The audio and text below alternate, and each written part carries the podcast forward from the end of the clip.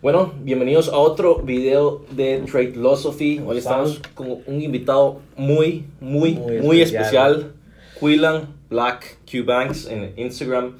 Lo hemos admirado desde que inició todo. Sí, desde que inició todo. Quillen es uno de los grandes mentores de nosotros y de verdad, le tenemos mucho respeto, y para nosotros tenerlo acá es como... O sea, es un gran logro para todos nosotros. Sí, exactamente. Entonces, increíble. Y bueno, a partir de ahora vamos a continuar en inglés. Ajá. Entonces, porque Quillen habla inglés, ahí van a tener subtítulos abajo, entonces no hay problema. Okay. Right. So, yeah, what's up, Q? Hanging out, man. Everything good? Everything lovely, man. Everything lovely. Awesome, you know? Man.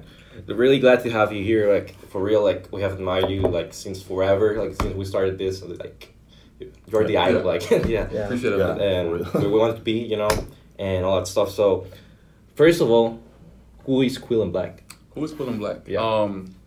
Quillen Black is pretty much just like a visionary, pure entrepreneur. You know, I've always foreseen how I want to live in the future, and I'll always like strive to actually get to that point when in everything that I do. With the business, I've been seeing myself here. You know what I'm saying? From even when I was like 20 years old. Because I pretty much envision myself being great at what I do, and just like doing a lot of work to just get to that certain point. So I mean, Quillen Black is just a person that strives for greatness in whatever he's doing, and you know, always tries to actually help others to actually get to that certain point as well. You know, so yeah. That's me. Awesome, no? A little gist. But how did it start? Like, did you always you've always been like this? Like, or one day you just I have to get out of the. Of this place where everybody is, you know. So pretty much like before you came, we were talking about. I was saying that like I kind of had no choice but to, you know, go that entrepreneur route because I couldn't get a job, because I got my green card super late. Like I got my green card when I was 21. Mm-hmm. So which means that while I had other friends that were working at like 17, 18 years old, yeah. I had no choice because I had to make money elsewhere, you know. So the entrepreneur route kind of came. Because I had no choice first, and that came from me just selling stuff or fixing stuff or, you know, just trying to like, you know, connect with more people on like a different level and offer them like some kind of value that doesn't have to deal with the job, you know. So that's where it started from first, and then that actually evolved into me doing all of my online stuff when it came down to it. So I mean, I kind of had no choice. So my entrepreneur mindset just kind of came naturally, I feel like. Just my upbringing. Yeah, we all seen you like you started. Well, you worked at Target. At Target. The Target story is epic. Yeah. It's epic. Yeah, like everybody loved that. And even before Target, I was working at a warehouse. I was working at a warehouse 6 days a week, about 8 to 9 hours a day, for like 3 years. You know, so I remember you said in the 5-day course, and it was like. A super small amount. It was like $700 that they paid, or $600 something like that. It was $623, you know, after taxes, and but it was bad because it was salary based, which means that we could work as long as we want to, and we're not getting any kind of overtime because we're all on salary. But I did that for 3 years because my first check that I got from that place was $300, right? Wow. But that was my first time ever making a check of that. Amount because before that I was, you know, trying to do other things to make money. So me getting my first work check, that kind of showed me like, oh God, like I could work so and so and make this. I wasn't really understanding how much time I'm actually giving this company, you know. But over the years, you kind of start like, yo, I'm drained as hell, I'm tired as hell. So that kind of made me appreciate and kind of understand how money works first, just from that first paycheck. But then over time, I kind of understand that like, yo, I'm giving this company a lot of my time, you know? Okay. And bro, like, when were you in Target? Yeah. You were in Target, like, did you, like, discover trading, or it was before Target? It was a little bit before Target because I first did stock options first, you know, stock options first, which is just, you know, just like a little, something similar to binaries, but at the same time, that kind of introduced me to the whole trading industry, and then when it came to Target, you know, that's when I was already starting to like dabble in Forex, by that time period. But I wasn't taking it fully seriously. But I started to dabble, and then eventually when I started making like some good income, $300-$400 days, $100 days, $500 days. I hit my $1,000 day, April 2015, my first $1,000 day, walking out of class actually, because I used to actually just go to class and then work, class, work. Those were the AUD/USD days. Yeah, exactly. Like I was trading AU very often. Just like, you know, just on random periods that I don't even trade now. But at the same time, like, you know, just me actually making that kind of money and seeing how I gotta make that money without working at Target. I just kind of like understood that if I put all my time into this craft, me having $1,000 day could turn into a 4K day or a 10K day eventually. You know. So, yeah, like, I kind of just not really found trading when I was working at Target, but I was starting to actually get into the rhythm of, you know, being on the charts more and that kind of stuff when I was at Target. I think you one time said something that a broker Forex ad came on in, like, because you were, like, on those, like, stock option sites. Yeah. And then, like, an ad from a Forex broker, like, came on, and that's how you, like, kind of discovered that. The Forex trading now itself. Exactly, yeah. I had clicked on it, I opened an account, and it was weird because back then I never understood, you know, like units and whatnot, which means that like I was trading 100,000 units, which is like now it's just a standard lot, but back then it was trading in units, so I was like, okay, like I press this, press that. I don't understand what's going on, but I'm just pressing buttons and seeing what's going on. So I mean, the lack of terminology and lack of knowledge back then, I couldn't trade it, you know. I could just only press buttons and see like what happens, you know. But eventually, you know, over time, like I kind of learned all that stuff right there. But all started from that one ad, and then I was like, oh shoot, Forex is a thing though, but I never understood it, you know. Yeah, that's crazy. Yeah, simple. Yeah. From an ad. From an ad. That's it. And bro, like when you discovered this Forex trading, how did you start studying for it? Like, how did you got prepared for it? So, I feel like people always have the confusion. Like whenever I say study, study means like I'm looking up terminology. I'm looking up what is candlestick analysis? What is this? What is that? What is that? Because I want to comprehend all of these main aspects of things. So while I was studying, I was just looking up stuff. I was on investing.com, Investopedia, looking up terminology and looking what buy and sell prices, ask prices, bid prices, looking up all these certain things. So like whenever I got on charts, you know, I'm more knowledgeable about what's going on. So that was just like me studying around that time period, so I could actually be more knowledgeable when I was on charts. So you first started understanding what everything meant. You have to before going to the charts. Like the basic and you have to. And I feel like once you're actually going about learning that way, learning becomes a lot more smoother than you actually being bombarded with all this information at one time. You know, because every single day I was so fascinated by the entire craft that I was looking up things every single day. It makes sense because sometimes people get into stuff without even. And they even say stuff without even knowing what that thing means. What everything means, exactly. And I feel like those small things is what makes you actually get to the point that you can understand the big things. Because you can't understand something that's all the way over here if you haven't dabbled and understood the small things leading up to that big thing, you know? It's very interesting. Man.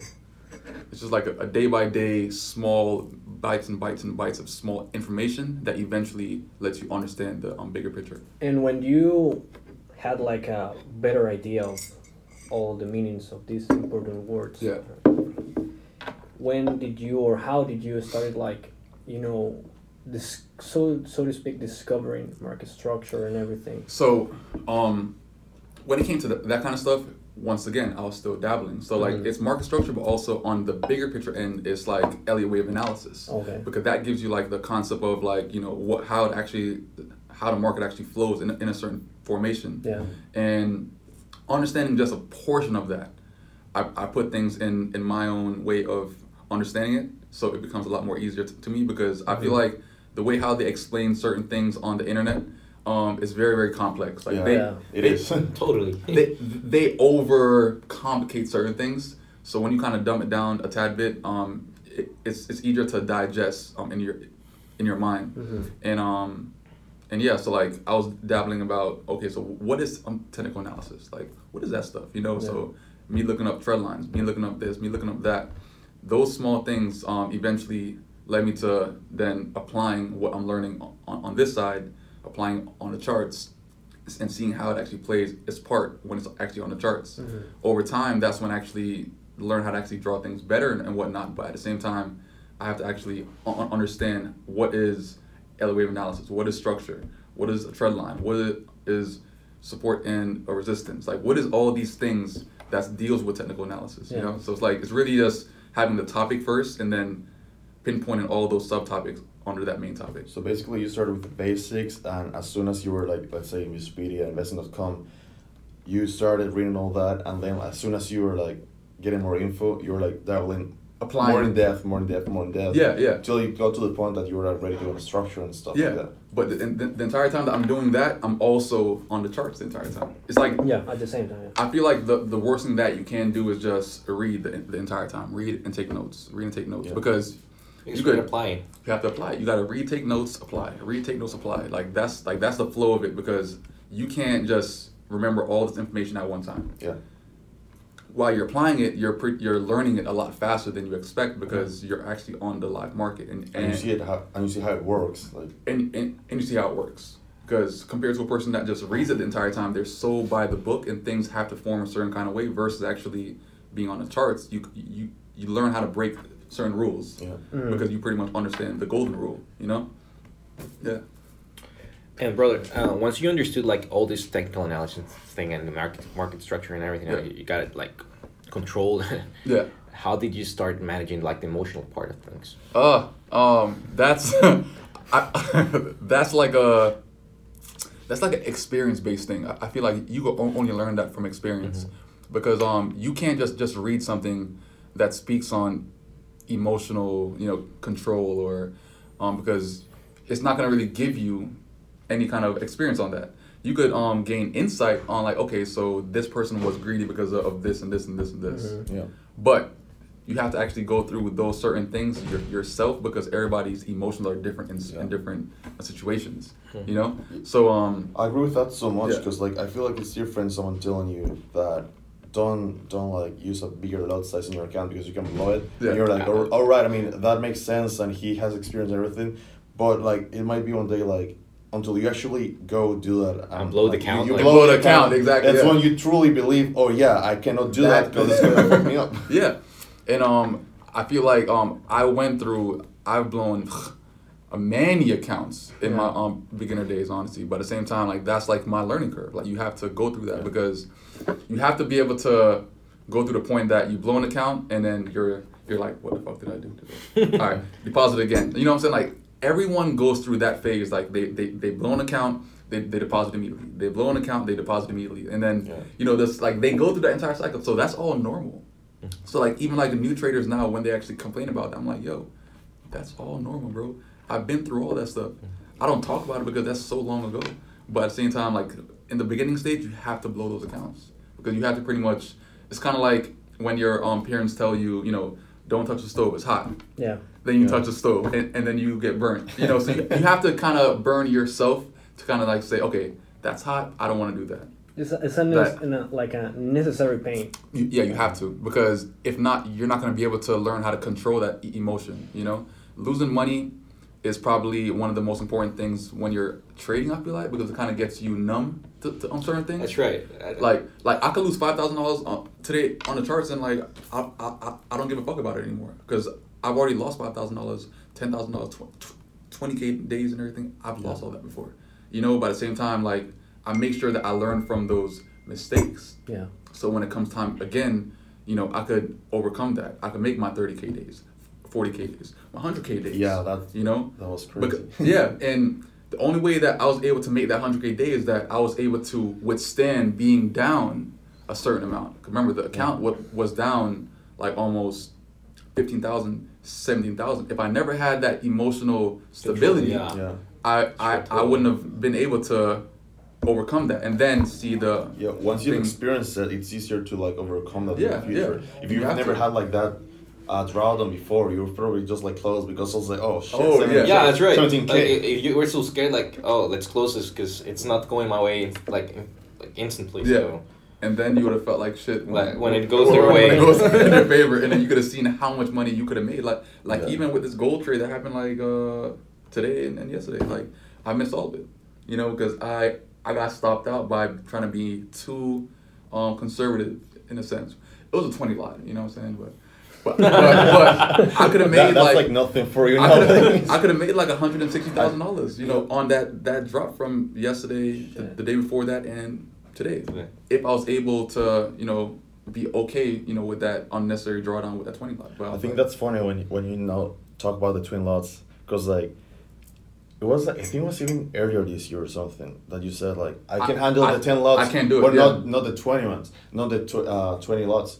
And recently, like even this Friday, you were like, I don't feel like trading today or something. Yeah. And you were like 60 lot tips or something like that. And that's like nothing. Yeah, no. And but the 20 lots are still hard for me to deal with at times. Like I could do 10, 10, 10, 10, 40 lots. But 20, 20 at times is a lot harder to deal with because the numbers are moving faster. So that's where the emotional stability comes in the game. Mm-hmm. You have to be able, like, this is why scaling your lot size over time is so important, because you have to be able to control how your psychology on how fast these numbers are moving. Like a person can't be a brand new trader and go from a standard lot or actually a 0.10, and then next week they're doing 3 lots. Impossible, because it moves so much faster. It moves like super fast, and if they're in drawing, like it's like the whole game. Things are moving 30 times faster than what you were used to. You can see whole paychecks being like up and down in seconds. Yeah. And then, you know, money can go like this, you know, and all of a sudden you're down a crazy amount. So, like, and how did you go from this like 10 lots only kind of to like almost being like 60 lots deep or something? Because like, how can you handle like numbers that big? Because I mean they are big numbers moving very fast. Like how can you like all that depends on your level of skill at that point and precision, because once you're precise enough, a 20 lot doesn't really mean much, you know what I'm saying? Like even the trades that I took, what was it, like that on Thursday, Friday, those drawdown was only like about $2,000, and then the profit was like around $9,000. Yeah, you know what I'm saying? But versus a person that doesn't have their accuracy down point on point, they're gonna see $5,000, $7,000, $8,000 in drawdown before they actually go in profit. So it's like, depending on how good your entry is, that determines your level of risk for that trade. So that's why I stress entries so much, because that's literally the starting point to, you know, being able to up your lot size over time as well. Because if you're not precise on your entries, you can't really up your lot size anytime soon. Yeah. So it's just being disciplined enough so you could get, you know, down. So with the risk, I know like you said, like with a skill that determines your risk. Well, like do you go a certain way about how much you're willing to risk in a trade? Like do you do it by percentages, by an amount of money? I always, like, before I enter any trade, I always know how much I'm willing to lose. It's not even how much I'm willing to make, because how much you're willing to make can always change. Mm-hmm. Yeah. Your goal can be, let's say, $500 for that trade, but then things are still being maintained and still, you know, valid for that direction, and now your reward just went up to $1,500. But all that matters is your level of risk. So like you got to pretty much enter a trade and know how much you're willing to actually lose off that trade immediately, because if not, then you're not gonna know what to expect at that point. Yeah. Do you do that by, do you follow a certain rule, like a percentage of my account, or like money, just like how much you're willing to risk, how much I'm willing to lose? Like if I'm doing a 10 lot, I'll probably be willing to lose like around on 4,500, which is technically 45 pips. All right. You know, so every single time that I'm entering like a 20 lot, is a bit different because the numbers move a lot faster and it's bigger now. So I'm not going to be willing to risk 45 pips anymore. I'm going to probably risk like around 20 pips or so, because that's still going to equal out to like around that 4,500. All right. You know, so like before I even enter any trade, how much am I willing to lose based off the lot size that I'm entering in? And then that's how I go about it. The percentages, I feel like it's so complex. I don't have time to do math every single time that I'm trading. You sell like a fixed amount of money that you're willing to lose, and that's how you go about it. Yeah. All right. Based on the trade. Every single trade is a different level of risk, every single trade. Like how confident you feel with the trade? Yeah, exactly. How confident it is, how clear it is, how much I understand what's going on. All that has to be understood before I could say I'm willing to lose so-and-so. So you could be risking like, I don't know, 45 pips on a confident trade, I don't know, 4,000. Yeah. On a trade you're not feeling that confident, you're risking 2,000. Yeah, exactly. But if I up the lot size down to a 20 lot, I have to drop my risk a tad bit because I can't risk 45 pips with a 20 lot because now that's what, $8,000 plus. Yeah. I'm like, God damn, that's gonna hurt me. Yeah, right. You know, sure. I'm not willing to undo that right there. So if I have a very, very clean trade that I can have minimum risk, that's when I put a 20 lot. You know, those trades are when I have that minimum drawdown and everything is smooth, but I have to be just as confident to even execute that trade in the first place also. Right. So it's all based off just your level of confidence, clarity, understanding overall to, you know, base your risk and the reward of that certain trade. Cool. About like the skill, you know, about how to, you know, improving the skill. Did you always improve it like in live trades, or did you like back test it a lot? I'm always back testing in a sense because like whenever I'm on webinars, I'm always back testing. Like that is back testing. But I've only traded I only practiced demo one time when I was up in my like when I was going from like standard lots and 2 lots and I was trying to go to a 5 lot, I demoed a 5 lot and I remember where I was too. I was in Indiana for like about a couple weeks and I demoed with the 5 lot for like about like 3-4 days to kind of get like my mind adjusted to like how fast everything was moving. Okay. Like I hit like 90% of the trades that I actually took with the 5 lot, and after that I got pretty confident.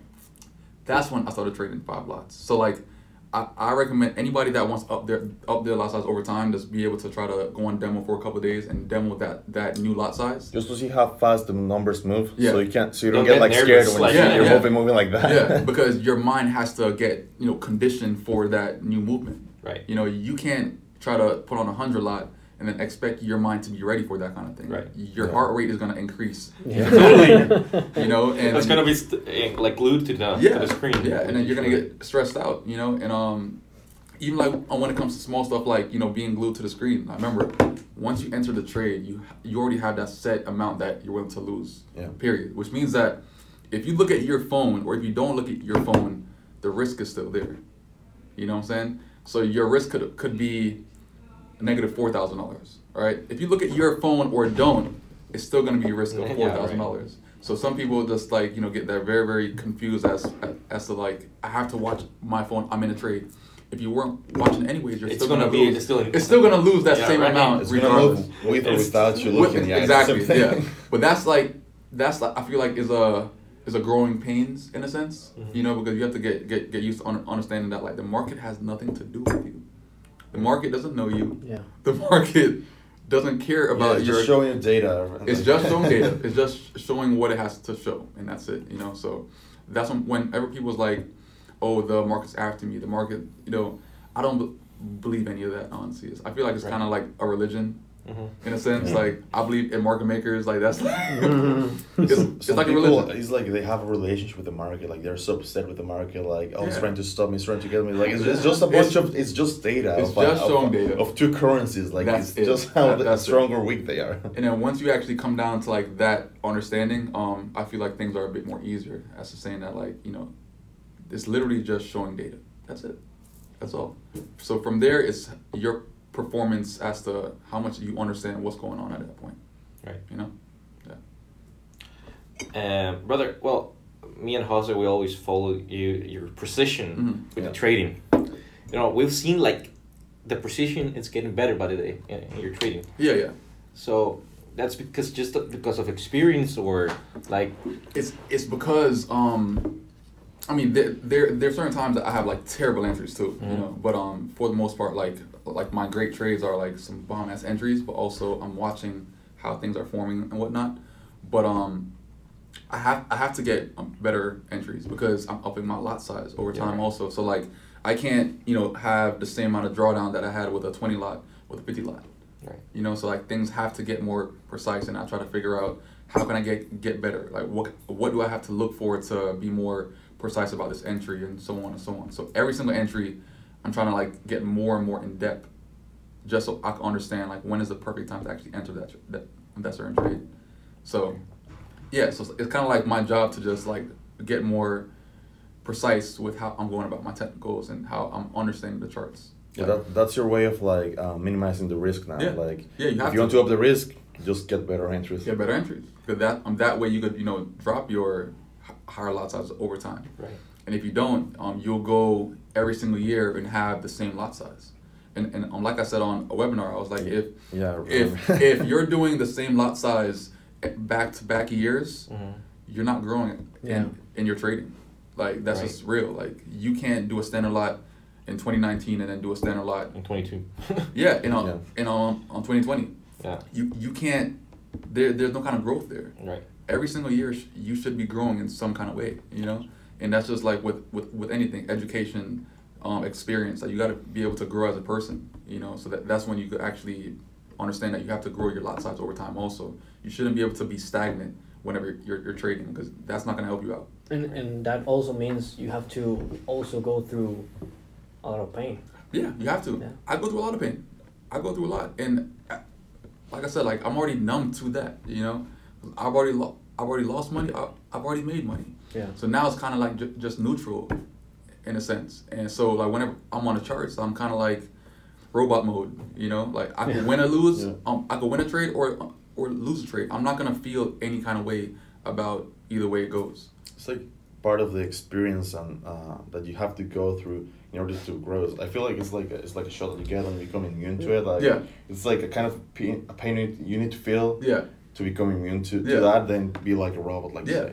And once you get on that robot mode, I feel like that's when you could take your trading to like an exponential level at that point, because you're not, being so emotional when you're on charts, like crying, oh my God, that kind of thing. That also makes it so simple, because it's very simple. You have to go through a lot of pain to actually get to the results that you want. Yeah. It's that simple. It's like with anything though, working out, getting better at a sport. You have to go through a lot of pain with a lot of conditioning. Get better.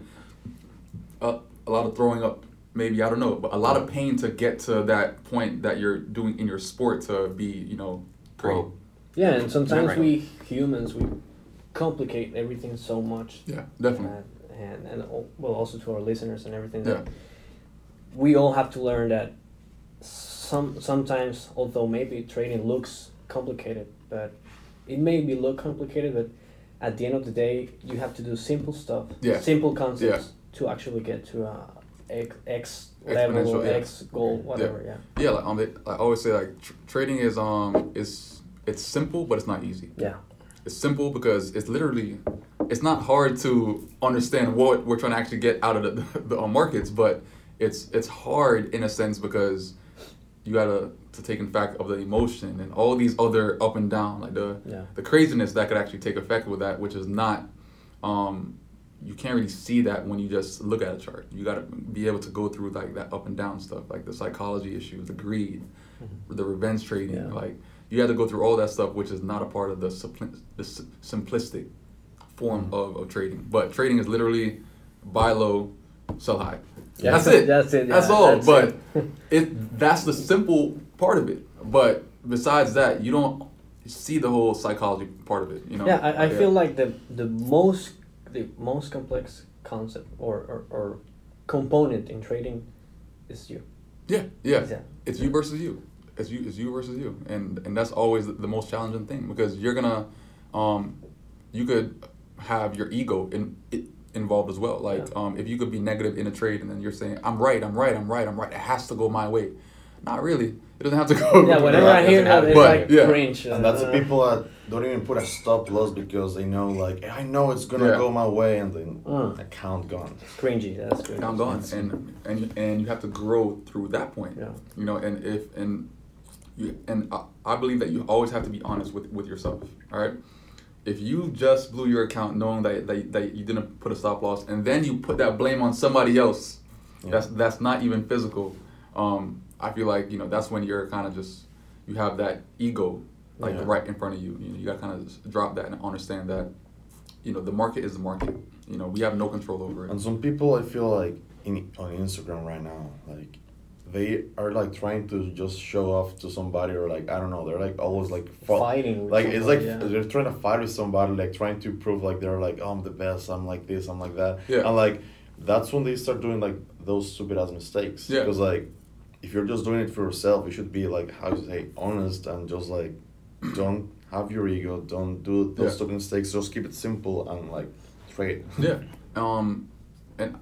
I just feel like that's why I don't know, like I don't really like, you know, entertain a lot of things on Instagram anymore, because a lot of people just like they don't understand that like it's not a competition. It's not a competition. It's literally just a point that we're all trying to level up. We're all just trying to get better in our everyday lives, and this is a way out, you know. And when you actually put it into like more of a competitive type sport now, everybody tries to downplay everybody else. Yeah. When in reality, I want to see you do great, you do great, you do great, so we could all just fucking ball out. That's right. We could all ball out, because when you're like, there's only so many people that I feel like is on my level to even like, yo, let's do this. Like, that's why it's just always me and Ryan just hanging out and everything else, because like I need people to get good at what they need to, so we could all just have fun and all just do random trips and, you know, just all just like just really just enjoy our everyday life. Just, you know, hanging out with our sports cars, the 720S and the SVJ.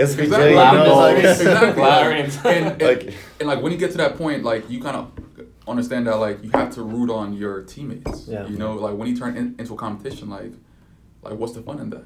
Right. You know, you're gonna have fun or you're gonna ball out all by yourself. And I always tell Max, that I like how you're on Instagram, because I see a lot of traders like always trying to like downplay and fight and like are like trying to prove their best, and I'm like, I'm just looking. You're hanging out with Kat. Yeah. It's just like his stories awesome. Are like he's like chilling with like his cats. Yeah. His daughter. Maybe a photo of his car that just did an upgrade. That's cool. And he just made like 100K or something, and he's like making more money than people that trying to like prove others wrong or something. Yeah, like that's like, why he's so chill and just straight. It's like, I mean, that's gold. That's why like in my bio says private figure. You know, like I don't care about the whole public figure thing. Like I don't care for that, because at the same time, like you're gonna be by yourself at the end of the day, regardless of the fact. So like, why do you have to impress everybody else? Like if something is not gonna, like I had posted a couple years ago, I was like, yo, like, you guys are always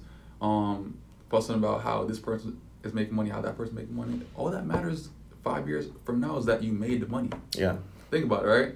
Versus how, if it's like, if you're trying to get at everybody's neck as to how they're making money or how they're going about their certain way, it's not gonna matter in 5 years. You guys are probably not gonna even talk in 5 years.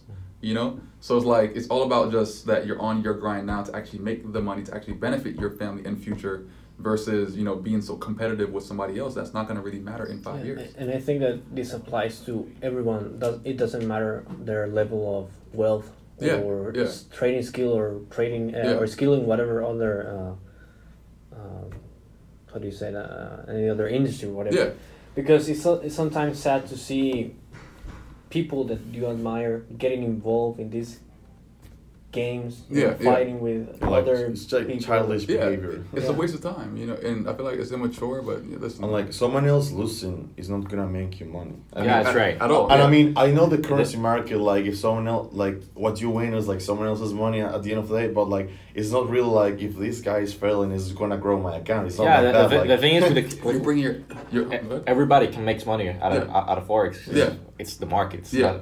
You versus you know. Like we could all catch the same move and make friggin' thousands. Like that's what it comes down to, you know. But like just even like giving that energy to something else that's negative is not gonna help you out, you know. So that's why I don't even tolerate negative energy all too much, because it doesn't make sense. Like it's a waste of time, you know. Yeah.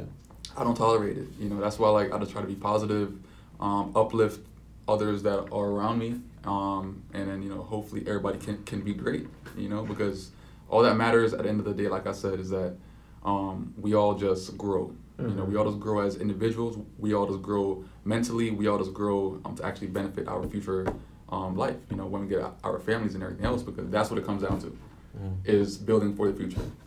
That's all that matters, you know? Yeah, and just going back a little bit to the thing that you said, that if you... to the lot size, right? If you've been using that same lot size for 1 year and the next year you're using the same lot size. I really connect with that because I was doing that mistake, you know, a couple of years ago. Yeah. And I was only using the same lot size, like 0.1, right? Mm-hmm. Only using the same lot size. And I remember that you said that in one of your webinars. Mm. And I was like, oh my God, I've been making a fucking mistake for so long. Yeah.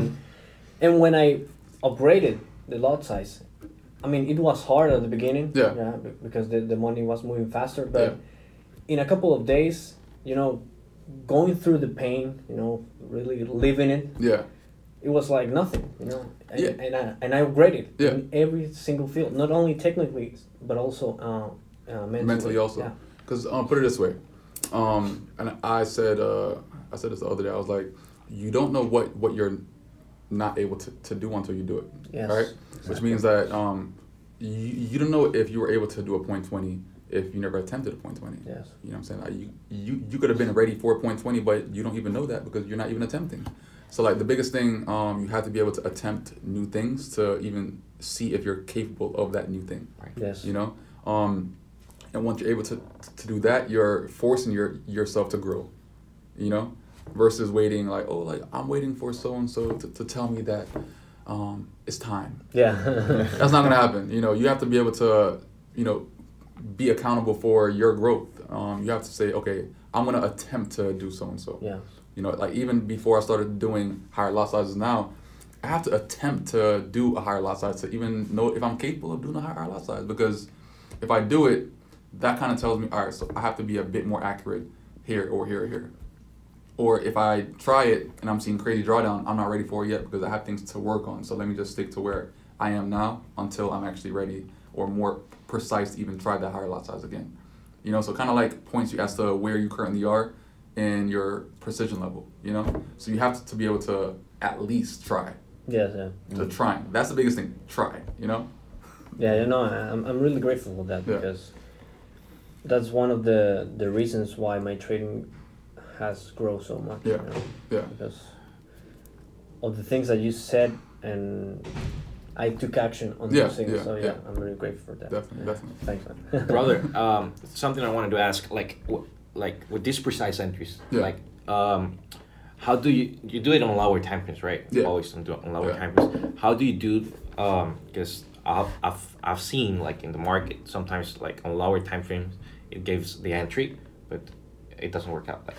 How have you managed that? This is the thing though, it's not even just about the lower time frames. Like it's never just about one thing ever. You have to be able to understand multiple aspects at one time to be able to understand, you know, how the entry should actually be. Which means that you have to be able to understand what you're seeing on the low time frames also, but also be able to understand where that currently is based off your higher time frame analysis. So things have to actually make sense on both parts. If things just make sense on the lower time frame, but you have no idea as to what's happening up here, you're gonna go in blind technically because up here has not shown you anything to actually help signify that down here is getting ready for that certain entry. So you have to be sufficient at both analysis on lower time frames and higher time frames to actually get that precise entry that you're actually trying to look for. You can't just be so stuck on lower time frames the entire time.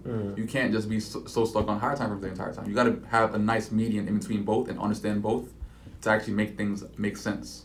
It's a confluence on the correlation of the time frames. And I remember in a webinar recently, you also like gave a list of like what makes a good trader. A good trader. Exactly. I was like, you need to be great at your higher time frame analysis, lower time frame analysis. Candlestick analysis, your edge, like your entries, your exits, all that. It was like I wrote it all down. It was like around eight things. I think. Yeah, and like for example, like let's say these two things like make sense. Let's say if I had H4 buyer's exhaustion on the entire time frame, it closed with like a bearish candle, but buyer's exhaustion up top.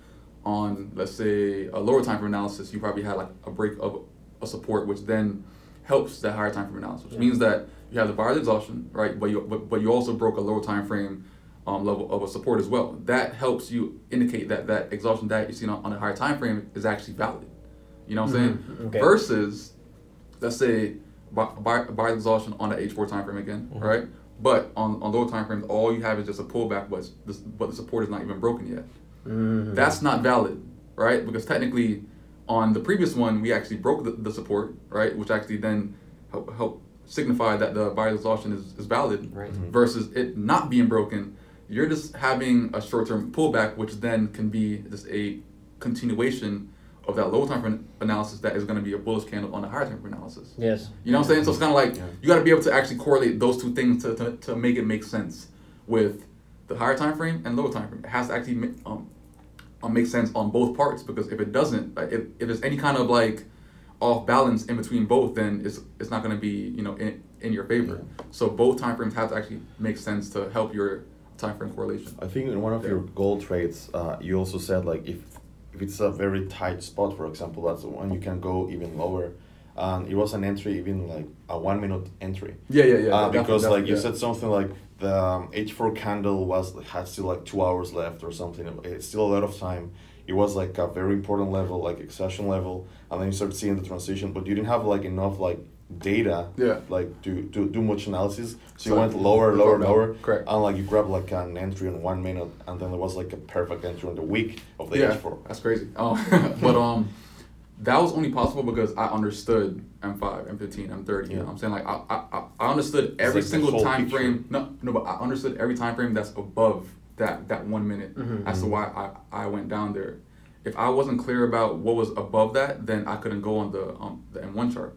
So before I can even go down to a lower time frame, I have to be fully clear as to what I'm seeing on that higher time frame first. So that's when I was able to take advantage of that M1 time frame. Yeah. Every now and then it was a tight area, but that was that situation though. It's not like every time. Yeah, I remember you said like, and you were like very specific. Like it's not like I'm always gonna be using the M1. Nah, like it was like because of how it was in the 5 minutes, 15 minutes, that it didn't have enough candles for you to analyze, so you had to go lower, and that's how you used it. Yeah. I remember it happened before with the 5 minutes entries. You said on the 5-day course that I went like a couple of years ago. Yeah. Like you made it was like an old Confluence video that you did like an entry on M5, and then after that everybody was like every single time M5 for entries, M5 for entries, M5 for entries, and you're like it was like it's a case by case scenario. It's like nothing like.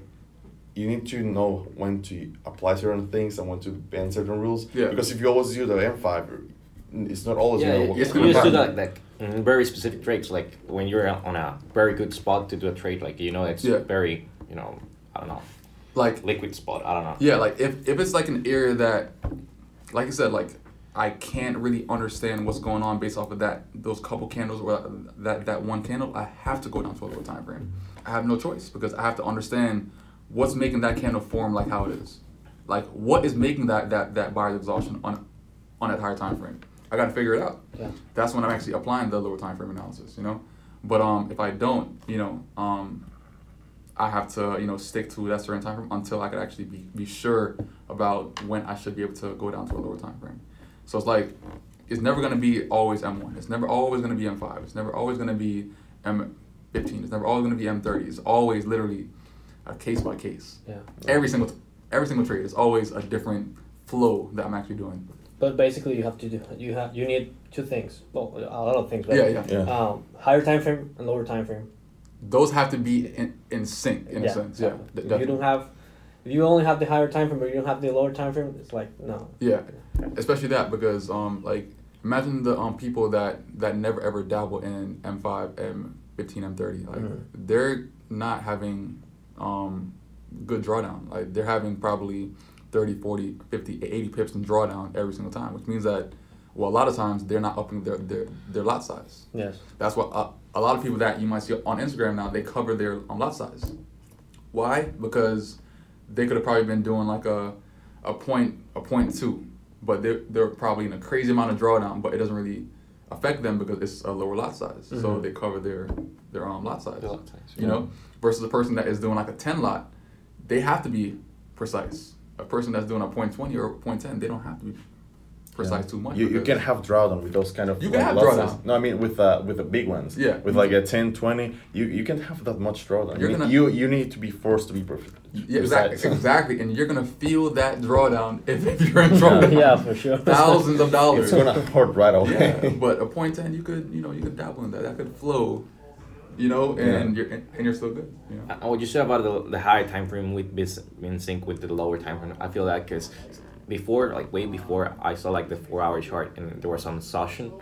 I entered a trade and it went not my way. I lost money, and I figured because of you, I figured out like it didn't do anything in a longer time frame. So like it was just retracing or something. Yeah, exactly. And then it just kept falling. I was buying. Yeah, nothing happened in a lower time frame. Like you bought the lower high or something like that. Yeah, the lower high. Yeah, that's right. So you just got to be clear of like, okay, this makes sense, that makes sense, and now I'll execute. You know, but yeah, like it's just a learning curve. You know, and it's covering everything in sync. Yeah, and but also it's being disciplined enough to understand that like you gotta make sure so and so is in sync before you could then get to that next step. Yeah. Because if you try to be premature entries every single time, then it's not going to really benefit you too much. Going a bit away from the technicals, I know that you recently started also doing fundamentals. Like how exactly are you just like reading the articles? Yeah. Like let's say Bloomberg, like at Bloomberg.com. Bloomberg.com, investing.com, FX Live, Forex Live. But you're not going like that into detail and fundamentals. Just like kind of like being aware of what's going on. That's it. And I feel like that's good enough also, because that actually gives you a bit more insight as to what's happening with that certain currency, like that certain Brexit. Country. Yeah. Like after that, I started going into Bloomberg because they even have like live news. Yeah. Like you can even watch TV kind of and being like aware of events that are currently going on. Yeah. And like you kind of can get like an edge on that currency pair because like something's going on with it that could give it like extra liquidity or like maybe it's gonna get weak or it's gonna get strong, and then when you mix it with your technicals you can get like very precise entries and get advantage of that whole biggest move. Let's put it this way, the fundamentals, all right, the technicals is a visual representation of the fundamentals. Mm-hmm. Yeah. Like what you're seeing or what you're reading about fundamentally is being shown technically on the charts. Like you're seeing what they're talking about in like a more technical analysis form, which means that by the time that they're talking about the whole fundamental news, it's making sense based off of your technical side. Yeah. So it kind of goes hand in hand in a sense. So both of those have to be in sync to kind of like get more clarity and like an edge in a sense when you're actually doing your trading now. Like it makes trading a bit more fun also because you have more reasons as to why something should turn around or why something should recently continue. With the pound, I was it was long session, so it was very liquid. Mm-hmm. The parliament was together and everything. Mm-hmm. It was like leaving a lot of like sellers exhaustion on like a very strong like area. Yeah. Like I saw the whole transition happen and I'm like, okay, this is like good as buy, like based on the technical side. Yeah. And then like I started seeing the people on Bloomberg Live and they're like telling like compliments to each other and start clapping and all of that, and like you see literally the MT4 peep kind of going up and up and up, and you can see the people on Bloomberg like happier and happier, agreeing more and stuff, and it's like it was so funny because like what they were doing was literally showing and happening exactly at that moment on the chart. Yeah, and I feel like that makes it fun because I mean, over time, like when you do your studying technicals for years and years and years, like you want to learn more also that can get you better as well. Mm-hmm. And I feel like the fundamental aspect kind of adds more like that extra fun to it. Like, it makes you kind of like fall in love with it all over again because you have like another reason as to what you could look for more information to help you out on the chart. It also explains like maybe why certain moves are happening. Oh, and like, no, it does. And like, it does, it's like the reason that happens, but you can identify it with your technicals and take advantage of it. So it's like, how you say it's fun actually. Yeah. Like to see it's like an art how they sync. Yeah, and when things line up, it makes things easier. Mm-hmm. And then that's when you could actually take advantage of your lot size and that kind of stuff because it makes sense fundamentally now. Yeah. And also technically, it's in a certain area that it could actually go in a certain direction, or it's ready to actually push in a certain direction. How do you balance trading and family? I mean, I'm still working on it. You know what I'm saying? It's not easy because I mean, my daughter alone, it's like a 24-hour job. Yeah. But I mean, I try to, you know, whenever I have any kind of free time, she's sleeping or doing something that I don't have to watch her too much. That's when I'm doing the extra work that I have to do. So it's like me taking advantage of that hour free time that I have now versus when she wasn't born, you know, I could just be doing nothing and procrastinating for hours and hours and hours. So now, like, it's no kind of time to procrastinate. I'm always trying to work and just put in work into like whatever project that I'm actually working on versus just, you know, just being lazy. Yeah, just using the free time that you have and using it more wisely. Exactly. Brother, do you trade like the session that you have time to trade that day, or do you? I never ever really watch sessions too much. I pretty much understand like what session things are the most liquid in a sense.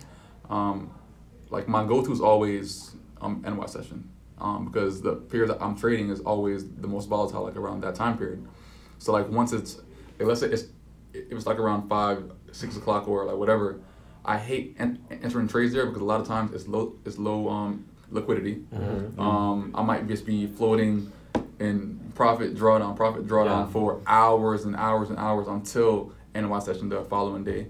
So those times I don't even try to look at the charts too much because I'm going to stress myself out, and it's not going to make any kind of benefit when it comes to me making profit on that certain trade. But it's going to flow unnecessarily until I actually get to that NY session again that following day. So yeah, I don't really watch sessions. I just watch my charts. If the opportunity looks good, looks good in a good time period of the day, then I'll enter the market. But if it's a good opportunity, but at the same time it's, let's say 7 p.m.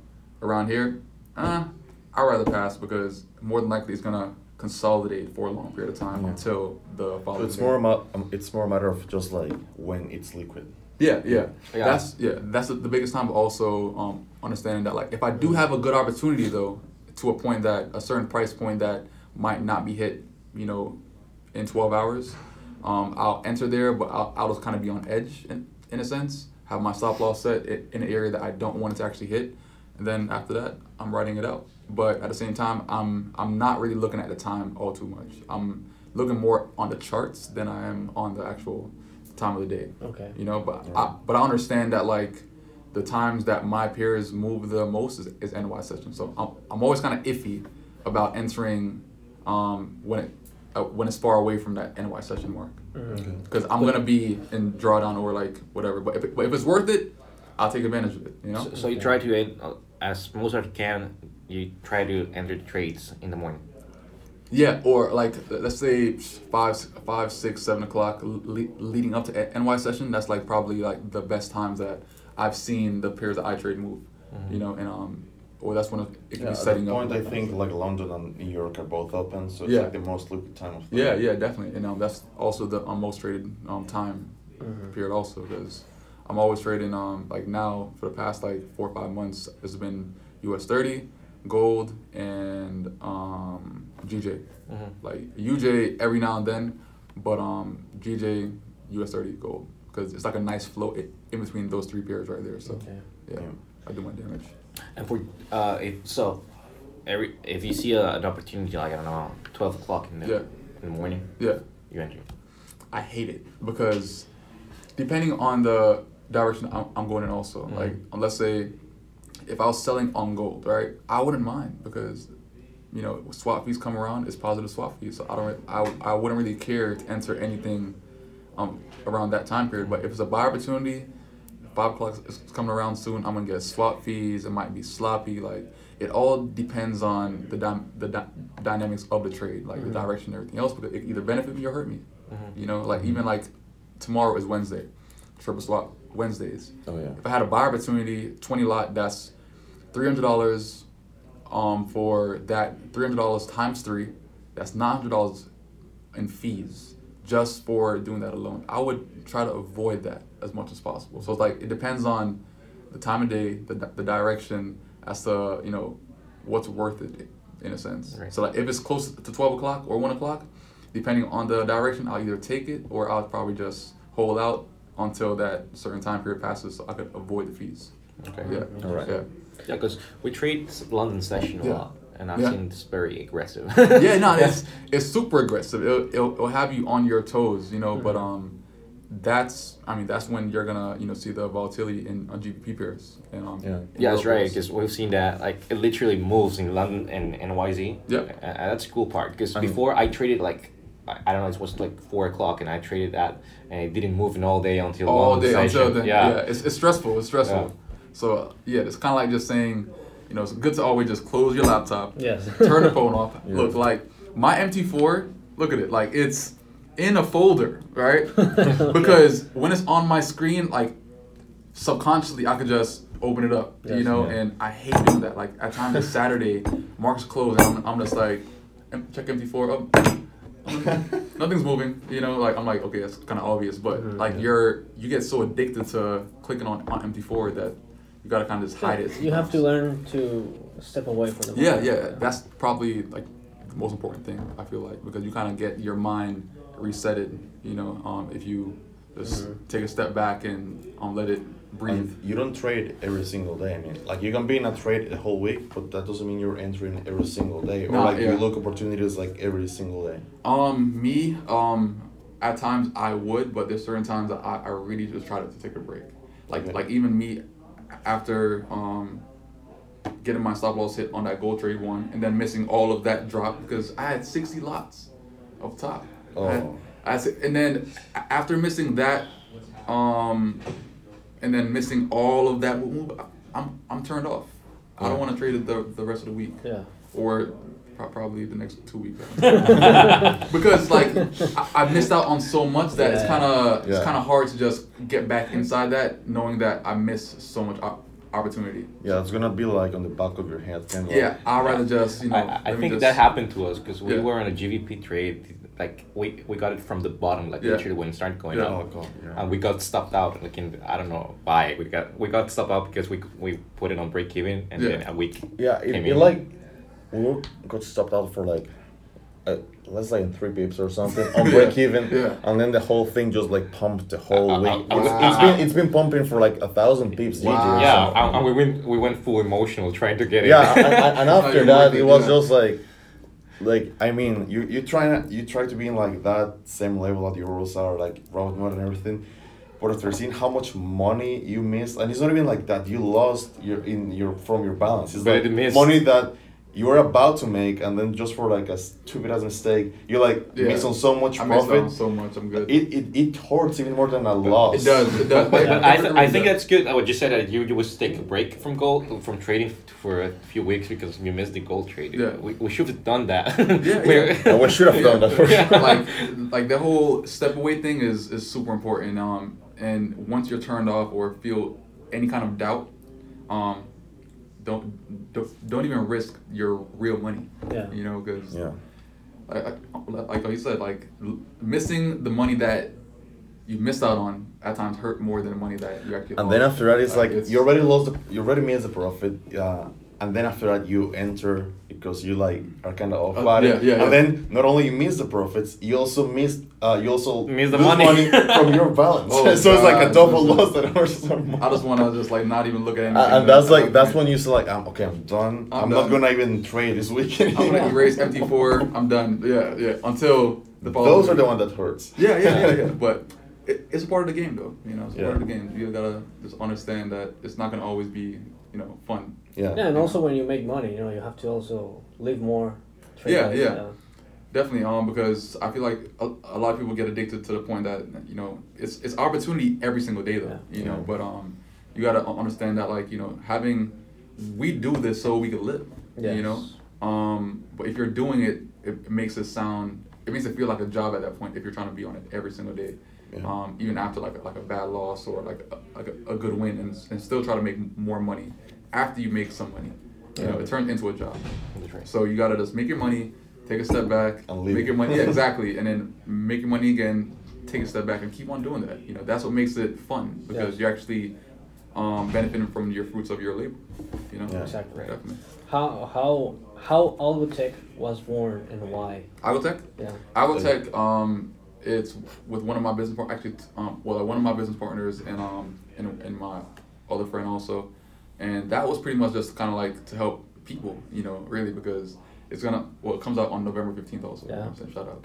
But, but November 15th, it's pretty much just to help people, you know, make some passive income, you know.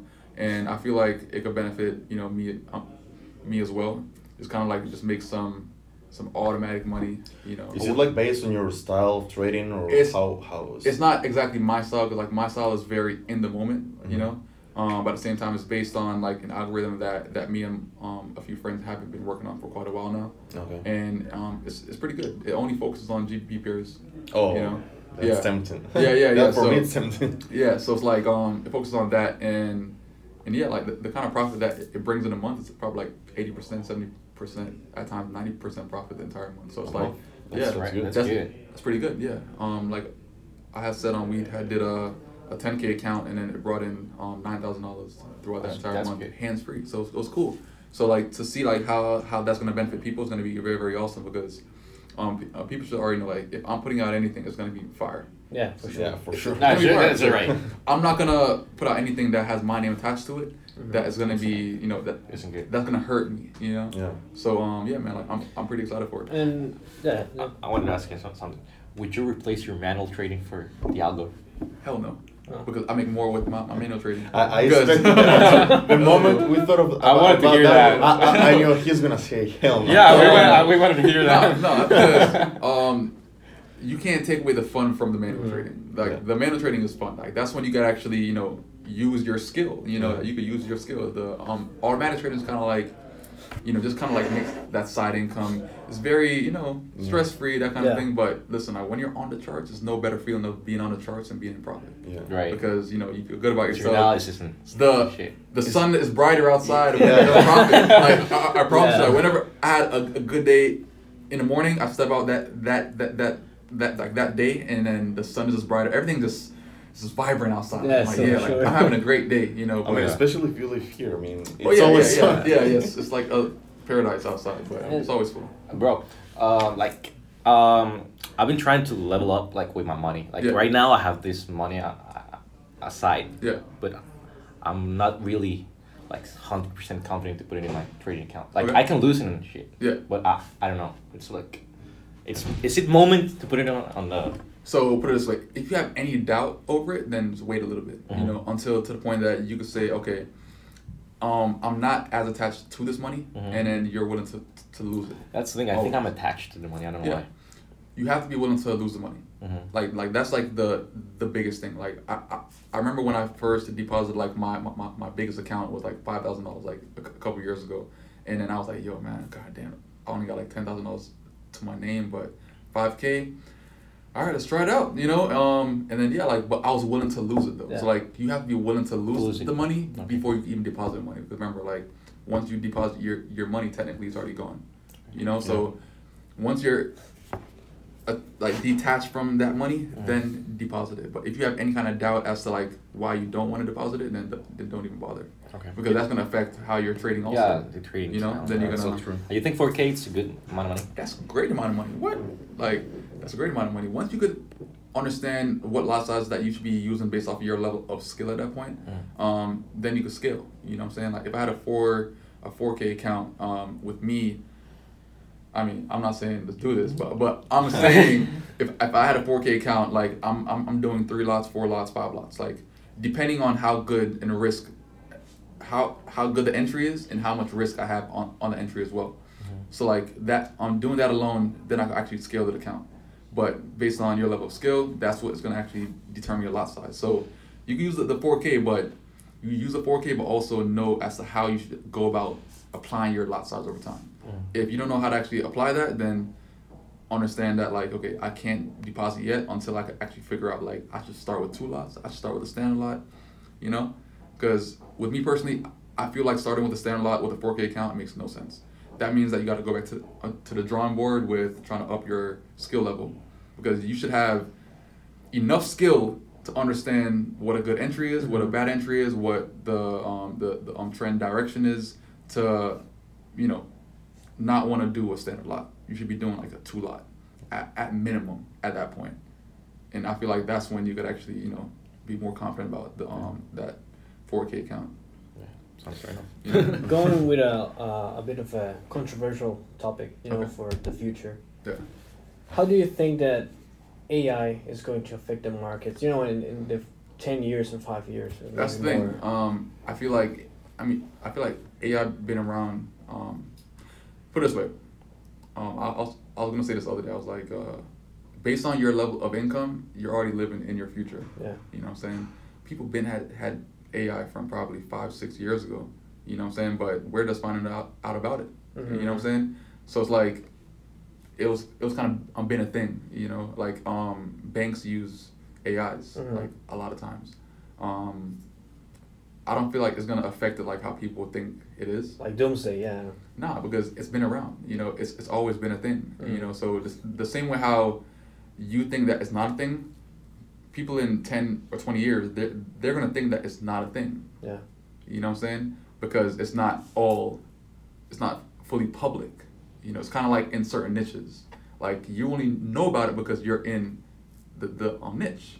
A person, mm-hmm, that's on the outside, they're going to think like, oh, God. Yeah. Like, that makes sense. Yeah, like, once, like, a person that's on the outside of our niche, they don't know what's going on. They're going to hear about AI in 5 or 10 years and think like, yo, it's brand new. Oh, shoot up. Yeah. You know, so yeah, like... It's doomsday. Yeah. But people that's in our circle, mm-hmm, like, we're aware of like what's going on. We're aware of AI and that kind of stuff and that kind of technologies that we have access to in a sense, right? But that's only because you're in the circle. Yeah. So it's like, I don't feel like it's going to affect it like how you think it is because... it's going to be always that person that's outside of circle, mm-hmm, thing that, you know, it's going to be brand new, but it's really not. Okay, yeah, perfect. Yeah, awesome. No, man. Yeah. Well, we don't want to extend it more, but any word of advice that you want to say to our beginners, to us? Damn, it's a lot, man. I could talk about it all day. I feel like the biggest advice is kind of like, I always say this, fall in love with the process. Fall in love with the process, understand that you have to be putting action to what you're talking about, and what I mean by that is, you have to, you know, be honest with yourself. Like, yeah, if you're seeing no kind of progress in your trading, like, are you really putting in the kind of work that you say you're putting in, or that you should be putting in? Like, mm-hmm, are you really on the charts every single day? Are you really doing markups? Are you really like trying to actually study every single day? Like, people that aren't doing that, I feel like they're just lying to themselves, and they could post like a cool caption, like, and then they feel satisfied by posting that, like, oh shoot, look, we're on the charts, and then they feel satisfied just from posting that alone. But on the back end, are you really putting in work when no one's looking? You know what I'm saying? So I feel like it's just do what's needed, do what's required actually, do what's required to actually get to where you want to be. When people are looking or not looking, because at the end of the day, it's going to be you on the charts, you know? So you have to be able to be self-sufficient enough to be emotionally stable and, you know, have that skill level to actually, you know, tackle the charts by yourself, you know? So the biggest tip is just, you know, to be honest with yourself and just do what's required to get to where you want to be and be accountable. Like, that's probably the biggest tip. Be accountable for your own actions. You know what I'm saying? If you take a loss, it's on you. You press the button. You know, no one else did. Were you really ready? You know? Mm-hmm. So don't put blame on anybody else. Be accountable for where you are in your journey. And yeah, just go from that point. You know? Thanks, man. Yeah, do you think people should backtest a lot? You have to backtest. Mm-hmm. Because that's where you actually learn about how precise you're doing certain things, like how precise you're drawing like some kind of technical on the chart. Like, you only know that because based off of past data, you know, because that's like, it's kind of like your practice, because you're applying something that you should have drawn when it was that time period inside the market, but you're drawing it late in a sense, but at the same time you drawing it, it kind of shows you as to how you could have took advantage of it. Okay. Like, I used to actually back test and then find all my entry opportunities along a certain trend and how I could actually took an advantage of it, entry points, exit points, and that helped me for when it comes down to my current charts. Because you just want your mind to just be ready for to be conditioned enough so you could actually anticipate certain moves. Because trading is literally all anticipation. Like, once you're able to anticipate a certain move, then you're ready for the live market. Because as the market is actually making new candles, you're already anticipating a certain area that it could hit based off of where it currently is, how the candles are actually forming, all that stuff. So it's literally all anticipation. So like backtesting prepares you so your mind is ready for that live market, so you can anticipate those certain moves. If you don't backtest, then you're not gonna really be ready for the live market. Right. It's kind of like this just being thrown into war, but you were never in any kind of simulation or anything like that. Mm-hmm. You have to be able to go through that simulation and whatnot to actually be ready for that war, that real that real fight. Because the worst thing that you can do is go into a live market and not have any kind of conditioning. Because now your mind is going to be all over the place and you're going to be like overwhelmed with all kind of shit. You know what I'm saying? Yeah, yeah. Sure. Thank you, brother. No, thanks, man. It's been an honor to have you here. Definitely, for real. Yeah, it's been awesome. Yeah. It's the best podcast ever. Yeah. Literally. Thank you, man. Thank you for being here, like, for real. Really appreciate it. Gotcha, man. Thank you. All right. So, yeah. Ya saben, chicos, bueno, si están viendo lo de YouTube, aquí lo Quillen, pueden suscribirse o darle al botón de campanita si quieren más contenido como este. Vamos a dejar el link de Instagram de Quillen en la descripción para que lo puedan seguir. Y you got a YouTube, right? Yeah, QBanks. Yeah. Sí, I remember seeing you get it in YouTube. Y también el YouTube de Quillen por acá. Y si están en Spotify o en Apple Podcast, pueden seguirlo y les va a llegar notificaciones también. Nos vemos en la próxima. Pura vida, gente. Pura vida. Let's go. Thanks, man.